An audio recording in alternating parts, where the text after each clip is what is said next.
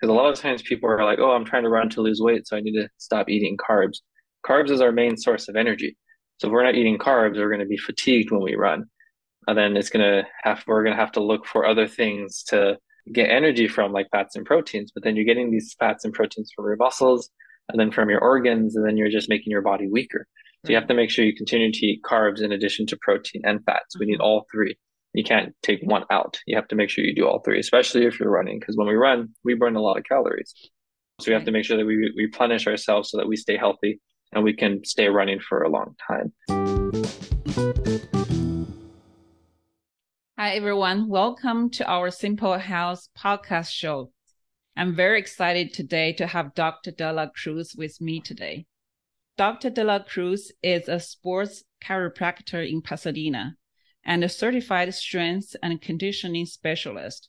Dr. De La Cruz received in 2014 his Bachelor of Science in Kinesiology, specializing in rehabilitation and therapeutic exercise from Cal State University of Los Angeles.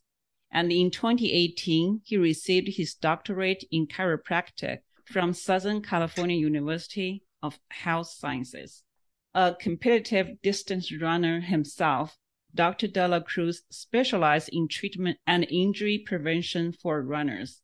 In 2019, he opened his own chiropractic practice in California, Pasadena, and specialized in running injuries, sports injuries, back pain, neck pain, headaches, and injury prevention.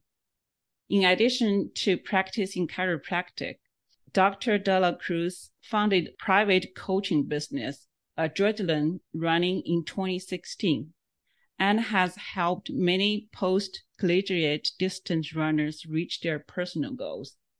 He enjoys seeing people completing their first marathon, running a personal best, qualifying for Boston, or qualifying for the USA Olympic trials. Being able to be part of their journey for many runners brings great pride to Dr. De La Cruz. He has coached five women to qualify for the 2020 USA Olympic trials in the marathon and has several other athletes within reach of the qualifying marks. Dr. De La Cruz is still an avid runner.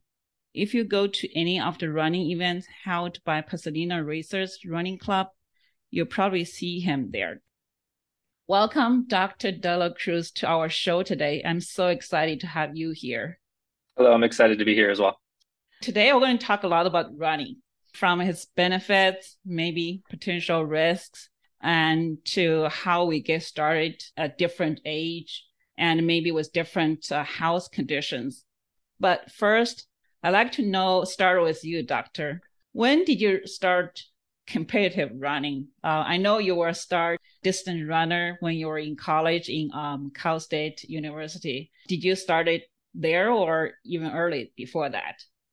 It was a long time ago.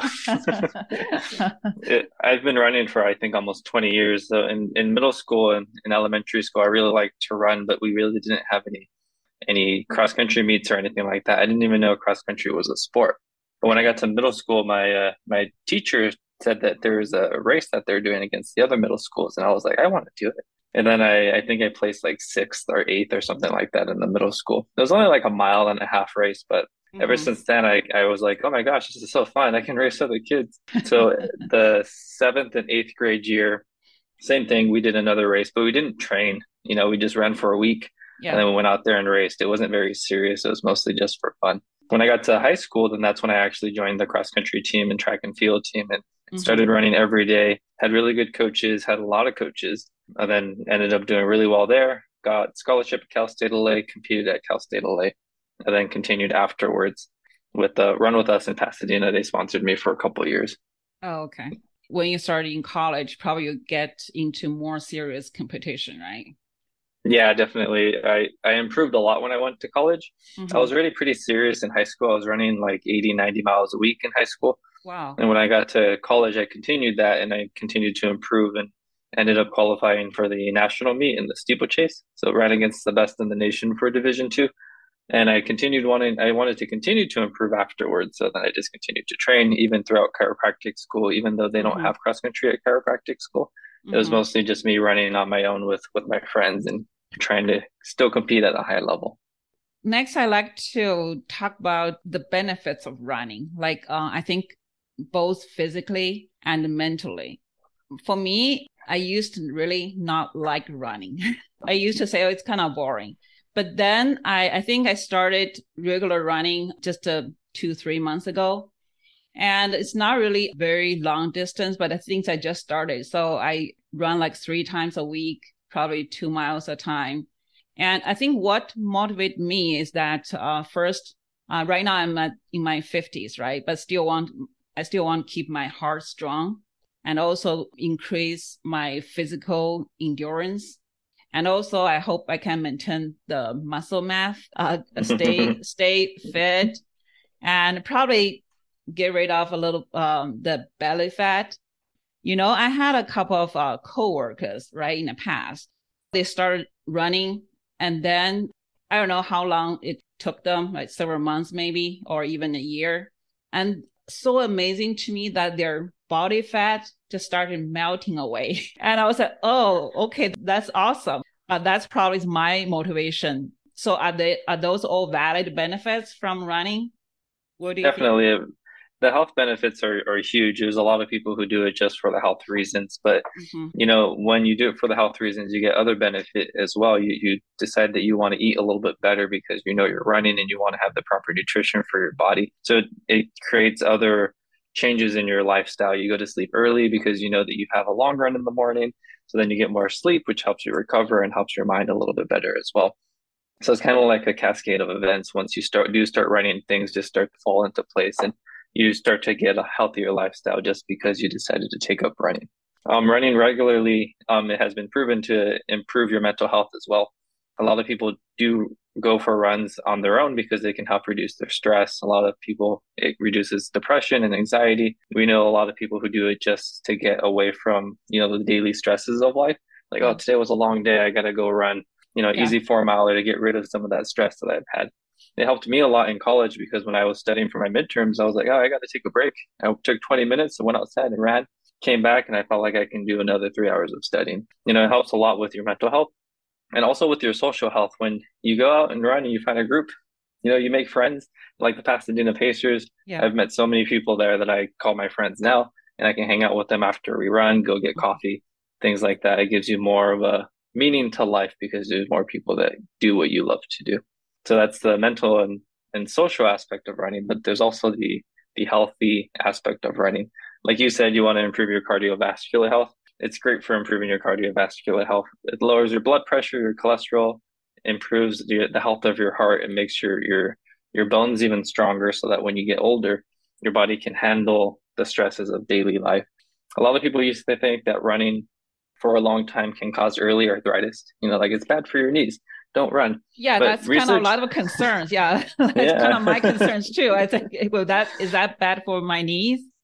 It's not. Research shows that running is actually the opposite. It's really good for your knees. It's really good for your body and your bones and your joints. There's this law called Wolff Law, and Wolff Law says that the idea of healthy bones will adapt and change to the stress that is put on it. So if you have more stress on a bone, that bone will adapt so that it can handle that stress in the future. So if you have someone who isn't running, they're not having the stress on their body. Their body isn't going to adapt for the extra stress because their body thinks that it doesn't need it. But now, if you're running multiple times a day, your body will adapt and become stronger for it. So you have healthy, strong, healthier bones, health, healthier knees, healthier heart, less blood pressure. You know, your your mental health is better, social health is better. It's just benefit all around. You know, there is a risk of injury, but you know, these injuries are overuse injuries. Just take some time off. They generally go away on their own. Um, mm-hmm. sometimes you can get some help with chiropractic or physical therapy, but we can talk about that later. Yeah. Um, but there, there's a lot more benefit to risk with running as long as you do it correctly. Yeah, yeah. I have a, quite a few um coworkers or friends. They started to get interested in running. Some of my coworkers they start go back running maybe after years uh, they haven't been running you know, or never never run before, seriously run before. So they start running and then maybe they say, oh, that's simple. You just run, right? Just go run. But then I think maybe after five minutes of running, they're kind of got out of breath and also tired. And then after a few runs, they're kind of oh, it's probably just not for me. I'm I don't have the energy. Maybe I don't have the body to run, so they just um, easily quit. For for your experience, like any age, fifty, even fifties or sixties, if they want to start running, is it okay for them to start running and um, how what's the good strategy so they wouldn't get um, like easily uh, frustrated and quit in the middle yeah running is very uh, complicated. Sounds Everyone, like simple, right? Just to yeah. pick up and run. yeah, it, most runners that I know, they have a love hate relationship with running. Like I have a love hate relationship with it. Like I love running, but then I hate the idea of having to get up in the morning and doing it. but then once I get out there, I feel better. Story about myself: when I started cross country, I had to do three miles with the varsity girls team, and I was, this is in high school. Mm-hmm. And when I started, they took off on me, and I could not keep up with them, and I felt so tired you know, after a mile, I started walking and then I started jogging and then the JV girls started passing me. I'm like, what the heck was going on? I can't keep up with anyone. and then um, I could have just, you know, be like, oh, this isn't for me. My body isn't meant for it. This is my first day running, though. I can't expect to keep up with people who've been running for two years already. Yeah. So I just, I stood with it. And then three weeks later, I noticed that my body started to feel a little bit better with running. I can run three miles without stopping. Mm-hmm. And then over time, I started to get faster it's one of those things where you have to stay consistent with it in order for you to see results. You can't expect to go out and run your first day or your first week and feel great and do five miles. But now, if I wanted to, like, you know, I can go out and run 10 miles and, you know, barely break a sweat. Yeah. That's because I've been running for 20 years. Yeah. But the more, the more you do it, the more you get out of it. It's one of those things that you can't just um, want to do it. You have to actually do it, but build up slowly. So um, depending on your age, you can start, and it's going to feel the same for anyone if you're out of shape. If you're 50 or 60 or 70, mm-hmm. and if you're a teenager or if you're 20, if you've never ran before, you know it's going to be hard initially. There are other things that come into play, like cardiovascular health and pre-existing condition like diabetes and high blood pressure. These things can obviously make it a little bit harder for people to begin running, but it doesn't mean they can't begin running. They just have to start off a little bit more conservatively. So a good way to start is by walking. You can walk four minutes and jog one minute, and then walk four minutes and jog one minute. Do intervals like that for 20 minutes, and you pretty much run four minutes and you mm-hmm. jog, what, 16 minutes? Mm-hmm. And then do that for a week. The next week, you can increase the time spent running and decrease the time spent walking mm-hmm. so that you can eventually get to four minutes of running and one minute of walking and then you'll notice that your body is able to handle the four minutes of running rather than just starting with the five minutes of pure running. Does that make sense?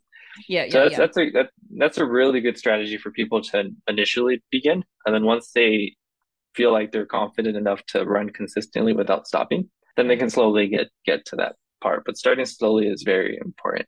I think that's the best strategy for someone to do when they're first starting. I think it's probably also depends on different person's like their own situation, right? Their own health condition. Like, yeah, I think when I um, first joined the Pasadena Pacers, I said, okay, let's let's go with the the entrance level uh, team for five miles. Yeah, it's the same experience you mentioned. So everybody's passing me. I was like, I I probably just ran like two miles. Then I I say I'm so tired, so I just going to head back. I, then I started. Okay, maybe I should run on my on my own just to build up the endurance. I think I started slow. I do like um, three minutes, two minutes, three minutes, two minutes, like three minutes jogging and two minutes walking, right? And then right now I'm at like 10 minutes jogging, uh, one minute break. Right now it's already like uh, two or three months. I'm still at that pace. Is that normal or is uh, it's uh, it's normal. Sometimes sometimes people take longer for them to to progress. Sometimes you mm-hmm. you take a year, two years without noticing any improvement in your pace. Mm-hmm. As long as you're consistent, you will notice jumps. Um, I've been coaching high school and college and even you know older adults for many years since 2009 and i've noticed that some people after two or three years they don't have any improvement but then the fourth year of running they improve so much you know like if it's a top if we're talking about a three mile time we have this kid who's running 21 minutes for three mm-hmm. years. And then next thing you know, he's running 16 minutes. It's like you just improved by five minutes in the 5K. in one year, but the previous three years you didn't improve at all. Yeah. Um, but he stayed consistent and he continued to do it because he loved the sport. He loved his friends and he was hanging out with his friends. And just staying consistent is the most important thing for running. And you'll notice that too, like even with the elite athletes, you notice that they're running a certain time and then two years later they run the same time and their personal best is from four years ago. And there's to continuing to try to, you know, break that personal best. You know, it, ha- it happens with all of us. Um, we just have to stay consistent and not let it bring us down and discourage us from running. Yeah. Um, because like you said, there's a lot more benefit to running than just running fast. You know, you still Yeah. get the health benefit from being consistent. You still get the emotional and the the mental health benefit as well. So just making sure that you you remember of all these reasons why you run uh, to keep you going is important. But staying consistent and maybe even adding another day of running might be the trick. Sometimes you might just need more volume. So if you've done three months of of the same thing and you haven't noticed a lot of improvement, you can try adding another day. Mhm. So doing a little bit more running can actually make things a little bit more better. But then if you have any pain, you back off a little bit. I see. So let's say there's a some for someone never run before and it's not really in this in the perfect shape. To start out, like how frequent? Twice a week or three times a week? How many minutes like per run you, you would recommend? You can do two to three times a week. I wouldn't do more than three times a week if you've never ran before, because it's going to be new stresses to your body that it's not used to. And anytime you do anything new, your body is going to respond very aggressively and become very sore. Mhm. And then it might discourage you from from ever running again. Right. Yeah. you know yeah so two or three time, times a week for maybe 10 to 25 minutes would be enough um and then slowly increasing it depending on how you're feeling so a Mhm. good baseline would be 10 to 25 minutes of running three times a week and then if Mhm. you feel good your body isn't too sore you're not too exhausted you can slowly start to increase the time or the pace I see. We talk about a little bit about um, what is good for beginners. Do you have other like common mistakes that beginners normally make when they start out running? yeah one of them is is too much too soon uh they try to make this goal like the new year's resolutions Yeah, yeah, yeah. I have that. you know so a lot of one one really big new year's resolution is not related to running but, but they're like i'm going to go to the gym every day so when you go to the gyms on january 1st second it's packed. You can't find any weights because everyone is in there. But then if you go the third week of january no one's in there anymore. They all fell off because they they did too much too soon. They burnt themselves out. They went every day and then after two weeks they're like yeah i can't do this. It's too much. So the same thing with running. If you go out and you run every day or you run five times a week um, or you run too fast for what you're able to do then you're going to burn yourself out and then you're going to get this bad relationship with running and you're probably not going to want to do it again. And you're going to get those mindsets of uh, yeah this isn't for me. You know i'm better off doing something else. So mm-hmm. making sure you don't start off too much don't do too much mileage initially and mm-hmm. taking it slow is one of the biggest mistakes. Mhm. another one is not getting enough easy days or rest days. This is kind of like in addition to the other one because sometimes people run five days a week and they don't take any time off. Sometimes people run seven days a week and they don't get any rest days so this is for like a beginner who already has consistency with running and they've been running for like a year but they still consider themselves a beginner you Mhm. still need to make sure that you have those rest days and take those days off when you need because not taking enough rest days will allow your body to overwork themselves and then you get these injuries like plantar fasciitis IT band syndrome and then you, again you'll get a bad relationship with running too much intensity so running too fast for what you're able to do you go outside and you're like oh i'm going to run this three miles as fast as i can. You can't do that. You shouldn't you shouldn't do that either. Yeah. because that yeah that's that's a good way to get hurt as well. Um there's a couple more. Not consistent enough is a really big one. Sometimes people are like oh i'm gonna run so then they do three times this week three times next week and then they take two weeks off. And then they run three times three times and then they take four weeks off. And then they run three times again. That's another good way to get hurt because you you think you can start where you left off from but your body detrains very quickly so we have to make sure we stay consistent if we don't, then we're going to kind of have to restart again, which is why I have a love hate relationship with running because when I get hurt, I don't want to have to restart. You know, I want to go back to where it was when I got hurt, Right. but I have to be disciplined enough to be like, no, I have to start easy again and then slowly build my way out back to where I was. So that's a very difficult, you know, aspect of running for all runners. So even but you have like only have like a couple weeks break, you still have to go back a little bit. Mhm. Yes, you have to backtrack a little bit. Mm-hmm. So right now I'm doing 50 miles a week. If I were to take a week off because of vacation mm-hmm. or because I got sick or because I hurt myself, mm-hmm. I'd probably drop down to 30 miles a week when I come back, which is a 20 mile difference. 30 miles wow. still sounds like a lot, but from where I was, that's like a 40% change, you know, and I have to slowly get back to the 50. Okay. Another uh, mistake is not wearing the right shoes. A lot of times you see these advertisements on TV like, oh, this is the best active shoe but it's not really designed for running. That can really not give you enough support and really get you hurt. Um, there are different types of shoes as well. There are neutral shoes, stability shoes, motion controlled shoes. If you have a, a collapsing arch and you have pronation and you're not wearing a stability shoe, then your body is going to be running in an abnormal way and you're possibly going to get hurt. So going to a good, you know, shoe store like Run With Us or Snail's Pace, yeah. um, they'll be able to fit you and make sure that you're in the right shoe. Changing your shoes frequently. A lot of people don't do that. 300 miles, 250 miles is usually the limit. Sometimes people have shoes from five years ago. And they're like, oh, I, I have running shoes. I bought yeah. them five years now. you should right. get rid of those. get some new shoes. So probably um, lost the support, right? The sufficient support. Mm-hmm. Yeah, after some time. Yeah. And and over time, the rubber slowly deteriorates. So mm-hmm. even if you have a brand new pair of shoes that you bought six years ago and you never ran in them, you should probably still get new shoes because oh. the rubber isn't the same because it degenerates over time. I see. Mm-hmm. And the the last one I have on here is uh, recovering after a big race like a marathon.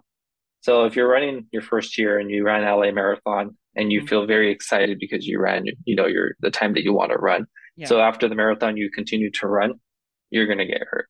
You have to make sure you take time off after that marathon. So I always like a week or two weeks after the race of no running. Uh, then you slowly build up again because you need to have your body to recover. You need those muscles to, re, you know, get back the uh, the strength that it had before. When you run a marathon, you're tearing up muscles everywhere, and you need to make sure that you have enough time to allow them to recover before you begin again. Mm-hmm. Yeah, those are the most common mistakes. There's a lot of them, but they're simple. You right. know, they're they're not like hard mistakes to miss, but um, it's easy to do them. But you know, if you know them, it's it's a good way not to get hurt and to stay consistent. Right. I for me, I feel like consistency is really key, even to for me to keep running because in the past, sometimes okay, run once a, a, week when I feel like it, right? But now I can start. Okay, I I set up like three times uh, a week. So whenever times, I'm just going to put on my shoes and go out. So it's kind of a routine. So it helped me instead of I can find probably tons of excuses. yeah, me too. How about the warm up? I heard many people talk, oh, you have really do the warm up and cool down. So, what do you think? What kind of the best warm up or cooling down process? Warm up and cool downs are important.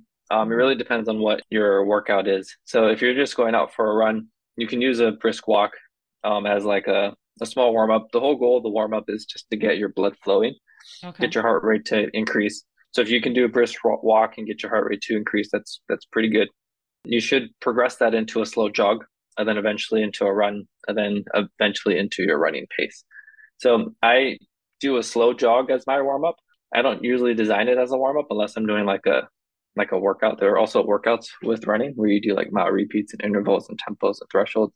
That gets a little bit more complicated yeah. for like a little bit more advanced runners. but like with those workouts, you definitely need to be doing warm ups because you can't go straight into sprint without being warm. Does that make sense? Yeah. You have to make sure you warm up 15 minutes of jogging, do some drills, or you do these workouts. But if it's just regular running, you can start off with running slower than usual and then slowly build up into your normal pace. Um, you can start the the slow jog as a walk and then slowly go into the jog, and slowly go into the run.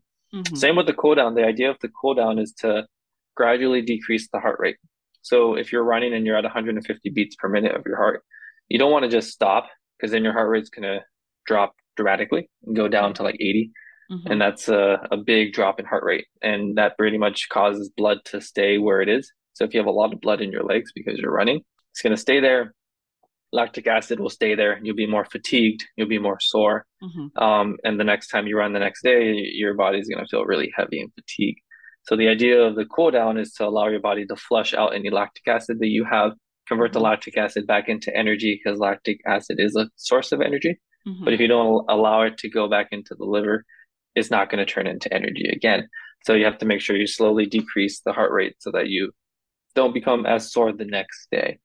Dynamic warm up is very important. Um, so you don't have to do any static stretching, like pulling and holding for 30 seconds. But dynamic warm up is good, like high knees and butt kicks and leg swings, A skip and B skip. Um, things that we do in the morning with the Pasadena Pacers just to warm up our body, marching in place, yeah, yeah. butt kicks, all that is is good to warm up your body before a run as well. If I do like a brisk walk before I start jogging, do I still need a dynamic stretching or I can just skip it, just use the brisk walking or slow jogging um, as a warm up? If it's just a regular running and you're not going that fast, then you can right. get away with just doing the brisk walk. Mm-hmm. The dynamic warm up has two two purposes. The 1st mm-hmm. purpose is to obviously warm up your body, get the blood flowing, but then it's also to warm up the joints. So when you go through the dynamic warm up, it it challenges your body to take your your joints through its range of motion. So if you're doing high knees, you're lifting up the knee higher and it's causing the hip to go higher, creating more motion in the in the hip mm-hmm. joint. If you just do a brisk walk, you're not really challenging that range of motion. So mm-hmm. the joint isn't getting the the mobilization that it needs. But if you're just doing a regular walk or jog, then you should be fine. But I would recommend doing it at least twice a twice a week, the dynamic warm up, because it's good for your body. Okay, then how about cool down? What do you call it? Still dynamic uh, cool down or? no, you don't need to. you don't. You don't need to do the dynamic warm up for the cool down. The cool down could just be just getting the heart rate down gradually. So if you're running, slow down the run into a jog, and then mm-hmm. eventually into a walk, and then after that, you can do some light foam rolling, some light light stretching, regular stretching. Um, the dynamic warm up is mostly just for before. So you mentioned the foam rolling. Is that uh, a cool down or what is it? You have to go back home to do that, right? You can bring it with you. Take it in your car and lay down on the floor on the grass. So foam rolling the purpose is a, of that? Like uh, it's I, a good I, way to help relax it, yeah. the muscles. Yeah, it's oh. a good way to help relax the muscles, and it, it it's like a light massage. So research shows that the number one way to recover from a hard effort is a light massage. So if you don't have access to going to a masseuse after you run. The next best thing is a foam roller. so you're just going on the floor and rolling the quads, the mm-hmm. hamstrings, mm-hmm. the mm-hmm. calves, mm-hmm. the glutes. That can help relax the muscles and get them to recover a little bit quicker for the next run. Right. After I started, um, I think two weeks or several weeks of jogging, I wouldn't even say running, jogging, right? So mm-hmm. then I feel my my knees kind of not hurting, but sore, slightly sore then I started concern myself like, oh, is it did I hurt my knees or did I run like in a right form or is that just a normal? Like just like you do the weight lift then you have your arms sore your legs sore. Is that kind of normal or sh- should i be really concerned? Most of it is most of it is normal. Mm-hmm. it, it's normal to have sore and achy legs but it's not normal to have pain. So the biggest challenge with runners and even just athletes, is knowing the difference between soreness, achiness, and pain. Um, we really hate the word or this the quote "no pain, no gain" because it really changes the way people think. They're like, "Oh, it hurts, but I should still run if I want to improve." But well, no, if, if you're actually hurting, then you should stop. If it's mm-hmm. just achiness and soreness, you can push through that. You should mm-hmm. put you can push through discomfort, but you should not push through pain. Um, and once you start running a little bit more, more you'll kind of get an idea of what is just achiness mm-hmm. and what is just uh, soreness and what is pain. So well, the longer you run and the and the the more intense that you run, and even just the more consistent you get, you will notice things start to bother you. Like, oh, I, after my run, the bottom of my foot is kind of achy, but then it goes away after like two hours, and you, you're probably fine. Mm-hmm. Same thing with your knees. You're running, and then the whole run, your knees were kind of achy, but then after the run you're fine and then the next run you're fine then it's mm-hmm. probably just the the soreness and the achiness mm-hmm. um when you're training for a marathon everything's gonna hurt but not not painful it's, it's gonna be more like an achiness but it's gonna be one of those things that you're used to and since you're you're training for a marathon you're running a lot of mileage you're you're gonna know what it's gonna feel like and you're gonna mm-hmm. have the tools to help your, yourself recover like the massage and the mm-hmm. foam rolling and the ice baths and the cool downs and all that will help decrease the soreness. But just knowing that the soreness is going to be there, I think is important so that you mm-hmm. know it's not abnormal. But if you are experiencing pain, then you should decrease your mileage and your intensity, and maybe take some time off to take care of the pain, mm-hmm. maybe get it looked at by a sports doctor. Yeah. If you notice that you're if you're limping, limping is the big red flag. Oh. If if you're limping, you have to make sure you stop running. And that could be because you're in pain, or that could be because your body just wants to compensate. Um, sometimes people don't have any pain and they're limping. It's important not to run even if that's the case, because then you create more strength on one side compared to the other because you're compensating. And then that can create a new injury. So looking out for your friends when you're out with the Pacers or with your other running mm-hmm. group, if you see anyone limping, ask them, "Are you in pain?" They're like, "No." I'm like, "Why are you limping?" And usually, if you record them, they can see that they're limping, and then they're like, "Oh, I guess I am limping," and then they they can take the precautions to fix that limp because that's the main reason why people get compensation injuries. But a normal ache and pain, like aches and discomforts, is, is normal as long as it's not lingering around and it's not prevent and it's not making you limp. Then I, then I think it's normal. I also heard like it's better to run on the grassy area, not on the hard surface. So what do you say about that? It depends. If you have normal, you know, normal as in a sense with no like no degeneration in your knees and and no like ACL tears or anything like that. Mm-hmm. If you have no pre-existing conditions with your knees or your hips, then you're fine running on any surface. There's no real research that proves that one softer surface is better than another for healthy knees. If we go back to. Wolf, Wolff's law, if you put stress on a joint, um, the stronger it will get. I've been running on concrete since I started running in middle school, and I've been running for like 20 years. And like I said, I've been doing 80 miles a week, so I think I have like wow. 10,000 miles under my belt. Wow, have, my knees are fine. You know, I have mm-hmm. no hip pain, no ankle pain. I get mm-hmm. these random, you know, overuse injuries that everyone gets. Mm-hmm. But I, I, wouldn't say that I have arthritis in my knees. You know, we took mm-hmm. an X-ray of them, and there's nothing there. Mm-hmm. Um, so if you do have some type of ex- pre-existing condition like chondromalacia patellae, which is degeneration of the patella, where you have no cartilage in your knee, then a mm-hmm. softer surface would be better for you because mm-hmm. obviously your body doesn't have the support needed to run on the hard surface. So like a track, you know, soft mm-hmm. dirt, grass would be good. Mm-hmm. A softer surface is also good for recovering. So if you do like a hard five miler on Monday and you feel really sore, mm-hmm. you can go on grass on Wednesday and that can help you recover a little bit more. But if you go on concrete, you won't be bad either. Like that, that'd be okay as well. Yeah. So the only time I would suggest like softer surfaces is if you have those arthritis and mm-hmm. conditions in your knees or your hips mm-hmm. that were would call for it. But other than that, you shouldn't worry about running on concrete or pavement or asphalt or anything like that. Okay. Okay, good to know. I, it's been yeah. my questions. how about injuries? What the common injuries and what's the cause of them? Is that they didn't run correctly or just the part of the running business? What what kind of common injuries you you see, especially in your clinic? Yeah, injuries are, are part of part of it. You know, every athlete gets injuries. The goal is to limit the amount of injuries that you get. I, I think I've been very fortunate to not be injured that often when I was, uh, you know, competing in college and in high school and even after college. Mm-hmm. I've had a number of injuries, but you know, none that really held me out for too long. The most common ones that we see are always overuse injuries because obviously us runners we don't like to stop. you know, we just keep going even if we have pain and achiness.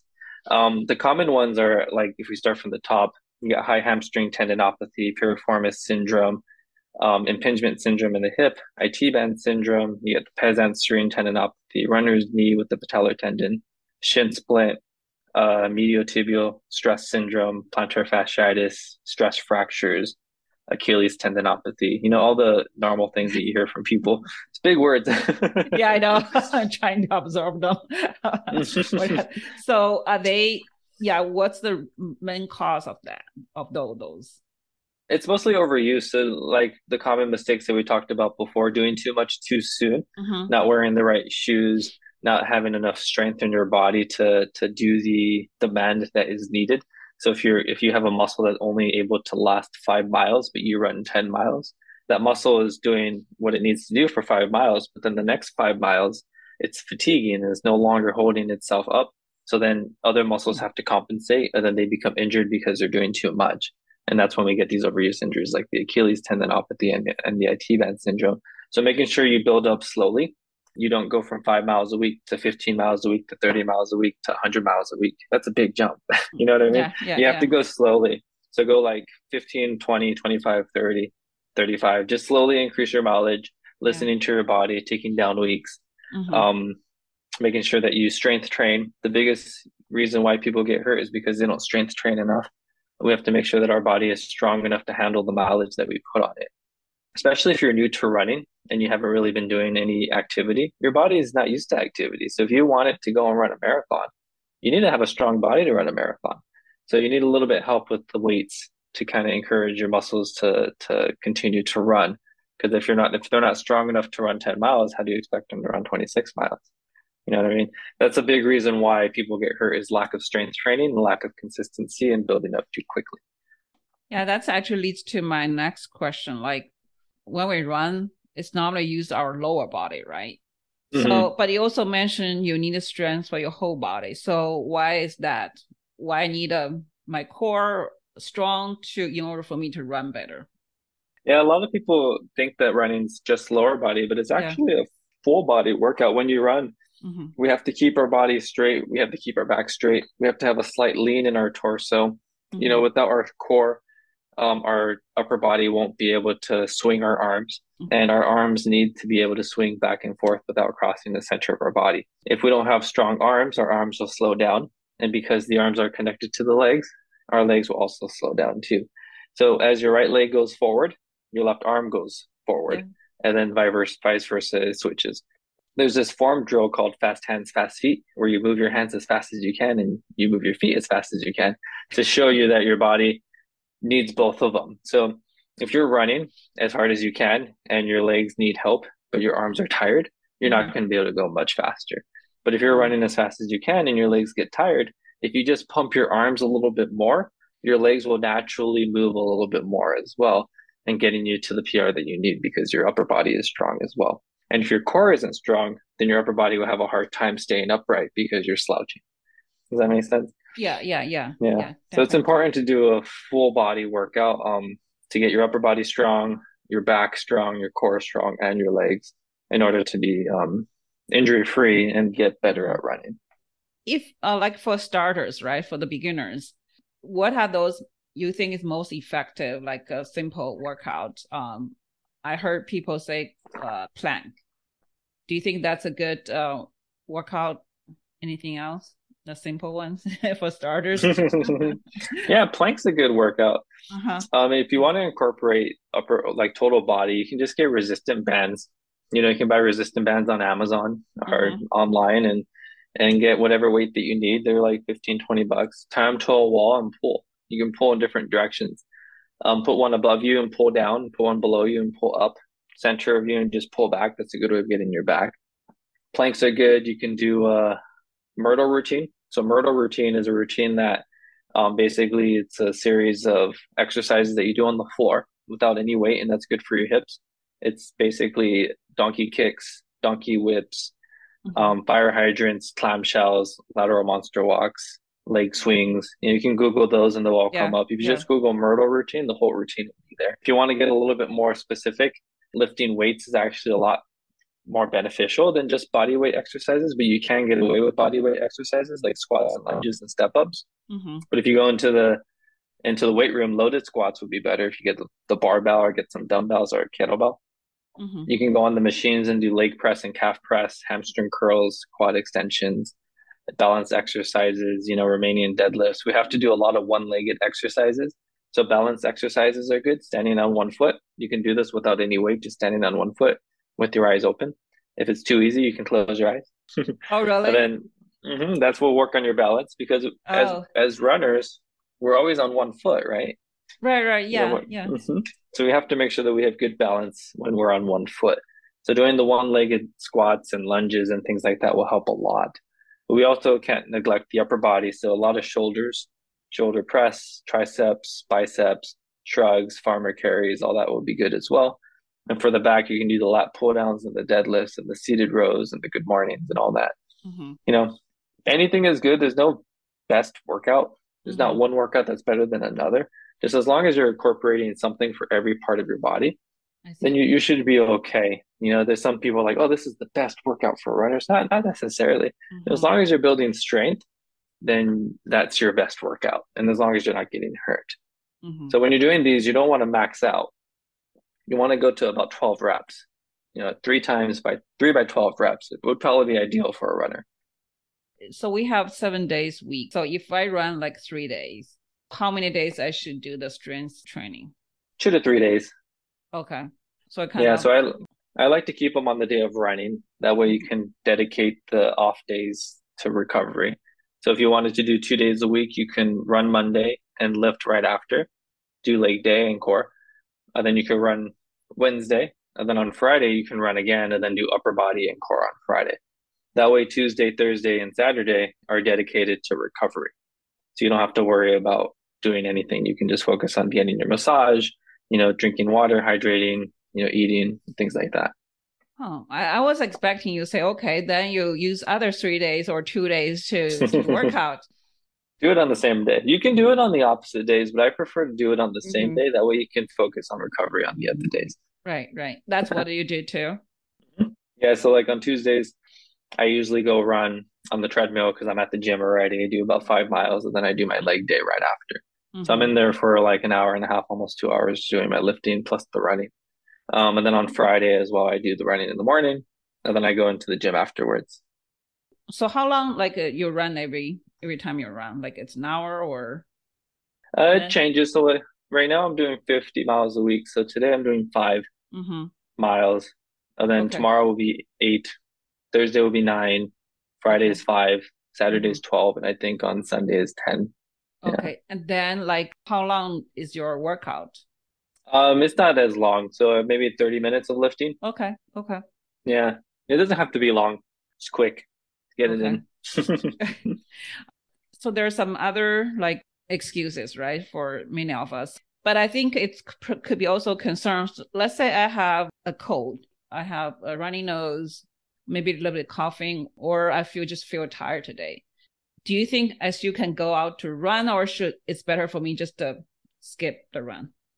It really depends on how how bad the sickness is. And Mhm. every person is different for me. Right. if I feel really fatigued and I have muscle aches and body aches and things like that, I'm Mhm. going to take the time off because I need my energy to help my immune system recover. Right. If it's just a runny nose or a cough or a headache, hmm then I will probably go run. Um, so one of my coaches told me before, if it's like throat and up, like throat to your head, then that you're okay to run. But if it's throat and below, you know, then you probably should take some time off. Oh. So if it's your if it's your chest that hurts, take some time off. If it's your, you know, if it's having trouble breathing because of your chest, time off. Body aches, time off. hmm If it's a runny nose or a cough or a headache, you can Mhm. probably run. Obviously, there's some flaws to that. If you have blurry vision, you should not run, even though it's in your head. you know what I mean? yeah. but it's just like a simple, like a, a little rule that I that I stuck with for a long time. But every, every case is different. If one day I'm I'm feeling like it's just a little cold and I, I feel like I have no body aches and no fatigue, and I'll Mhm. probably just run on my own. I won't go with the pacers or with the running group because I don't want to give it to Mhm. someone else. Yeah. But sometimes that's good to open up your airways too. You know, getting aerobic activity in, yeah. getting rid of the phlegm because you're breathing more, you're warming up your body temperature. It helps fight off some things that you're battling. Yeah. But if you're really sick and fatigued, you should probably take some time off and let Mhm. your body heal. That Mhm. way you can get back to running sooner. Mhm. It's mostly a case by case basis. Right. So you mentioned about diet. What kind of diet is better for runner or any workout? I don't know if there's any. I think that's probably a big question. Like uh, there are so many different di- type of diets. Uh, Definitely. so the best diet is is like not having a diet. If that makes sense. Um, a lot of times people are like, "Oh, keto is best," or carnivore diet is Mhm. best, or you know, vegan, or you know, low carb diet. I I don't try to give people diets whenever they come in here, and I've I've never been on a diet. mhm, Just watching what you eat is pretty much what is important for a runner, and not avoiding carbs. Because a lot of times people are like, "Oh, I'm trying to run to lose weight, so I need to stop eating carbs." Carbs is our main source of energy. So if we're not eating carbs, we're going to be fatigued when we run, and then it's going to have we're going to have to look for other things to mm, to get energy from, like fats and proteins. But then you're getting these fats and proteins from your muscles, and then from your organs, and then you're just making your body weaker. So you have to make sure you continue to eat carbs in addition to protein and fats. We need Mhm. all three. You can't take one out. You have to make sure you do all three, especially if you're running, because when we run, we burn a lot of calories. So we have to make sure that we replenish ourselves so that we stay healthy and we can stay running for a long time. However, you do want to stay away from simple carbs. Simple carbs are like white bread, you know, sugary foods and things like that. Um, complex carbs are better, so like whole grain, dark mm-hmm. wheat. You know, if you want to eat some bread, eat the whole grain bread mm-hmm. instead. Mm-hmm. Brown rice, you know, things like that, quinoa. Mm-hmm. All that will give you longer sustained energy. The simple carbs will give you energy for 30 minutes or so, and if you don't use it, it'll turn into fat, and we don't want that. So you want the complex carbs because your body takes a longer time to break it down, and it'll give you more sustained energy throughout the day mm-hmm. and when you're running. So making sure you're you're still eating your proteins and your fats as well, and having three meals a day. You can't just have one meal at the end of the day. You have to have breakfast, lunch, and dinner, because you have to make sure that your metabolism stays on point too. So same thing with running. Metabolism adapts to what we do. So if you continue to feed your metabolism, it's going to continue to work harder. If you eat in the morning, in the afternoon, and in the evening, then your metabolism will be continuing to work, and eventually it will become faster, and you'll be able to burn things off quicker. So you don't need special any diet that just for give you more energy, right? no, it's mostly just the complex carbs and avoiding yeah. avoiding simple carbs and processed foods. Because processed foods like MSG and things like that and fast food mm-hmm. and stuff and the simple carbs gives you energy immediately, but then it makes you crash and it, it gives you development of more fat if you don't use that energy. Mm-hmm. And then when you do try to run, you're going to be very fatigued because you don't have energy. So just making sure that you're eating a, a balanced diet is important with dark green leafy vegetables, um, fruits, um, complex carbs, proteins, and fats, three meals a day is very important. But other than that, you know, there's not like, oh, I have to be very strict on my diet. You know, just don't eat the unhealthy stuff. glad, but if you want to, yeah, but like if you want to have a pizza, go have a slice of pizza. Yeah. And you don't really yeah. have to restrict yourself, but just don't overdo it by doing pizza every day. You know, yeah talking about age, how age impact the performance? I know probably if you're not in your 20s, 30s anymore, um, probably will, you won't run as fast. But if someone's in their 50 or even 60s, is it practical or is that too late for them to start thinking about even marathon or just uh, they better just stay off like 5k at most or something mm-hmm. like that No, it really just depends on their background. So, like, if they've never ran before and they were never really an athlete, mm-hmm. um, then they probably have some early degeneration already in their back and in their knees and in their hips. Mm-hmm. Um, a marathon might be a long shot, but you never know unless you try. I would mm-hmm. build up to that. So I'll start with a goal of a 5K, mm-hmm. and then a 10K, and then a half marathon. And depending on how they feel with the half, then eventually get to the marathon. Mm-hmm. If they've, you know, 50, 60, 70 year old, if they've been an athlete their whole life, but they've never ran, then they might have less arthritis than someone who's never done anything um, and eventually be able to do a marathon earlier. Um, but we have to make sure that we build up to that and not just go straight into it in two months.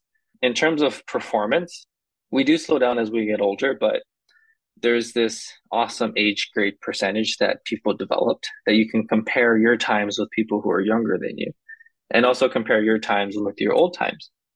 So mm-hmm. I can compare my 5K time right now, being 31, to my 5K time when I was 18. Even though it might be slower or faster, my age grade will compare it and tell me which one was a better effort. So then when I get older, when I turn 50, I can do a 5K again. And even though my 5K time will be slower, my age grade calculator will be like, oh, you did 90% of your grade. When you're 22, you only did 80%, you're doing better than when you were 22, even though the time is slower. And this is something you can Google um, age grade percentage for running, mm-hmm. and you can put in your age, your gender, mm-hmm. um, and your time, and it'll tell you what percentage you are amongst people your age. And you can, you know, do some research and see what you did a year ago or five years ago and see if you're doing better. So even though you're slowing down, you might still be doing better than you did 10 years ago but it's hard to see because you're like, well, the time is slower. It is, but your body is different. You know, you're you're getting older. You're, you're not able to run as fast. But because right. this calculator is there, it's a good way to keep yourself motivated mm-hmm. to hit that percentage that you were when you were younger instead of trying to hit that time that you were younger. You know, I have a friend that um, he has been wanting to be qualified for Boston Marathon, but he hasn't been able to yet. So I don't know. It, maybe it's not really. You can just say, okay, it's need more strength or need more uh, in, intensive of the training. I don't know. It's a at a certain age, it it, it seems pretty hard, much harder to really improve your performance. it is, but like with Boston, even Boston takes like age grade in, into you know consideration. As you get older, the qualifying time for Boston gets slower uh-huh. because they know as you get older, your body slows down. But there are a number of ways how you can increase your speed if you do want to get faster time for a Boston qualifier. Mm-hmm. One way is to increase your mileage. So if your friend is doing 20 miles a week, see how they feel going to 30 miles a week, maybe 40 miles a week. If they feel up to it, maybe 50 miles a week. Mm-hmm. Just by increasing the time spent running, that can improve the amount of time or decrease the time in the marathon and maybe get them their Boston qualifier. If they're already doing 50 miles a week or a good amount of volume, they can try incorporating intensity. So with the Pasadena Pacers, I host uh, speed trainings every Thursday afternoons. A lot of these Pacers, it's their first time ever doing speed training but they already see a difference in their speed because they know that I mean they're they're feeling faster and they're they're PRing in their races because they've never done it before. Hmm. You know, and and just increasing intensity one day a week can be that extra push that you need to reach that goal of qualifying for Boston. And it doesn't even have to be a lot of speed training. Sometimes people are afraid of speed training. The speed training doesn't mean run as fast as you can you know it means run that? No. It's like run run two minutes at your 5k pace and then jog for two minutes. And it's your own personal 5k pace. So it's not going to feel like you're racing someone you know because it's your own personal speed. Or run a two mile tempo at your 10k pace. Obviously you can run it you run six miles at that pace. We're only asking you to do it for two. That's pretty much how speed training works and just adding one day of that can help improve your time to get faster mm-hmm. as well. And anyone, any age can do this as well. So the two main ways is by increasing your volume if you're not running a lot, or increasing your intensity if you're already running a lot. And if you do both of them, you know that's a good way to to PR as well. But it's also a good way to get hurt. So we have to make sure we oh. listen to our bodies. you know what I mean? We don't want to do too much too soon. And since it's a new territory, a new ground that you've never been in before, mm-hmm. you have to listen to your body and back off if things aren't feeling good. Okay. Actually, that's my next uh, last question. Probably so. So, as a chiropractor, you saw many patients, and also you train a lot of um, either college students or from a Pasadena Pacer. So, yeah. um, how do you, as a chiropractor, like, and also I think you specialize in conditioning and strength, right? How do you mm-hmm. help them to improve performance, or how do you prevent them from having injuries? Yeah, so I'm a sports chiropractor and I specialize in running injuries. And I, I did that because when I was younger, I um, got hurt and I couldn't find a doctor that can treat me correctly. They always told me to take five weeks off from running to get better. I was like, well, I can't take five weeks off from running. I have a race coming up. you know what I mean? mm-hmm. So I decided to become a sports chiropractor so I can help other runners because I speak your guys' language. I know what it's yeah. like to have a race coming up with pain. So my first goal when someone comes in with pain is to keep them running as much as possible without aggravating their injury. So if they have a race coming up in December, in three weeks we have California International Marathon in Sacramento. It's a big one. I have a number of people coming in with aches and pains because they want to make sure that they can race and hit their PR at CIM in three weeks. If they go to any other doctor, they're going to tell them to take four weeks off, but then they won't be able to race. So that's why they don't go to them. So they come here. And what I do is I, I modify their training since I have been a coach and I am a strength and conditioning specialist. I let them know what they can do to maintain their fitness, but then not re aggravate their pain by decreasing their mileage by like 20%, depending on what the injury is, mm-hmm. or decreasing the intensity by a certain percentage as well. That way they can continue to train, maintain their fitness, and not hurt themselves more. And we're doing this while I'm treating their injuries. So my goal here is to try to t- mm-hmm. take away most of their pain and we do that by myofascial release. We release the muscles. We do Graston techniques, the form of deep tissue massage to help bring more blood flow to the air and break up some scar tissue. Mm-hmm. We do joint mobilizations if it's a joint issue to kind of give that joint more motion. Um, and if it's an imbalance issue because one side is stronger than the other, we find these muscular imbalances and I prescribe exercises to them to help fix this imbalance so that mm-hmm. they can eventually get rid of the problem and not have to deal with it again in the future. So it's a little different than a traditional chiropractor where they just specialize in back pain. I do back pain, but most of my patients come in with running injuries. Um, and I have a special niche on how to treat them because I've been coaching for so many years, so I can modify their training if needed, mm-hmm. um, in addition to treating their injuries as well. After the marathon is over, they usually come back and then we try to figure out why they got that injury in the first place. Mm-hmm. And it could be because they did too mm-hmm. much mileage. So we talk about training. And then we, we, I talk with them on, on how they can prevent that from happening in the future. A lot of times it's because there's muscular imbalances. So we find those imbalances and then we give them the exercises needed for them to mm-hmm. correct those imbalances, become stronger so that it doesn't happen in the future.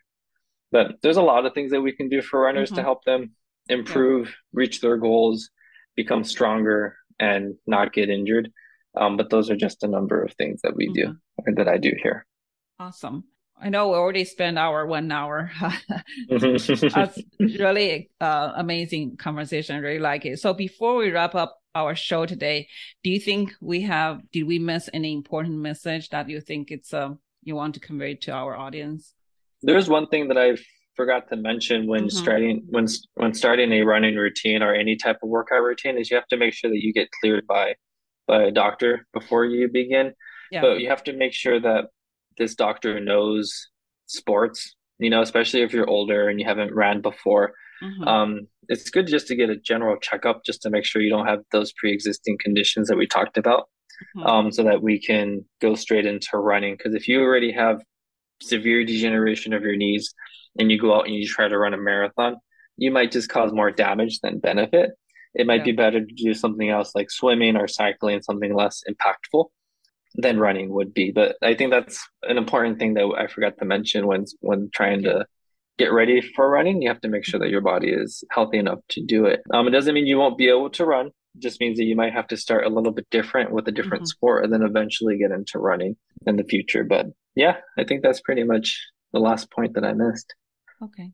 Awesome. If any of our audience want to get hold of you, so what's the best way to contact you? Uh, they can contact me through email um, or they, you know, can call the office here. My yeah. email is Dr. Delacruz DC at gmail.com and doctor is spelled out. So D O C T O R delacruzdc at gmail.com. The phone number at the office here is 626 792 1221. My staff usually answers the phone. Mm-hmm. So if they wanted to make an appointment, they can talk to them. If they want to leave me a message, they can leave the message with the staff as well. Okay. I'll also list your clinic uh, website there. I think that's probably can they can find more information there too, right? Yeah, and my email number is on the yeah. website as well. Okay. Yeah. Well, Dr. La Cruz, I'm so thank you so much for your time today. I know you're busy uh, taking a lunch break for, for my interview. Thank you so much. It was really fun for me and I learned so much. You're welcome. I had a good time. I'm glad that you enjoyed it as well.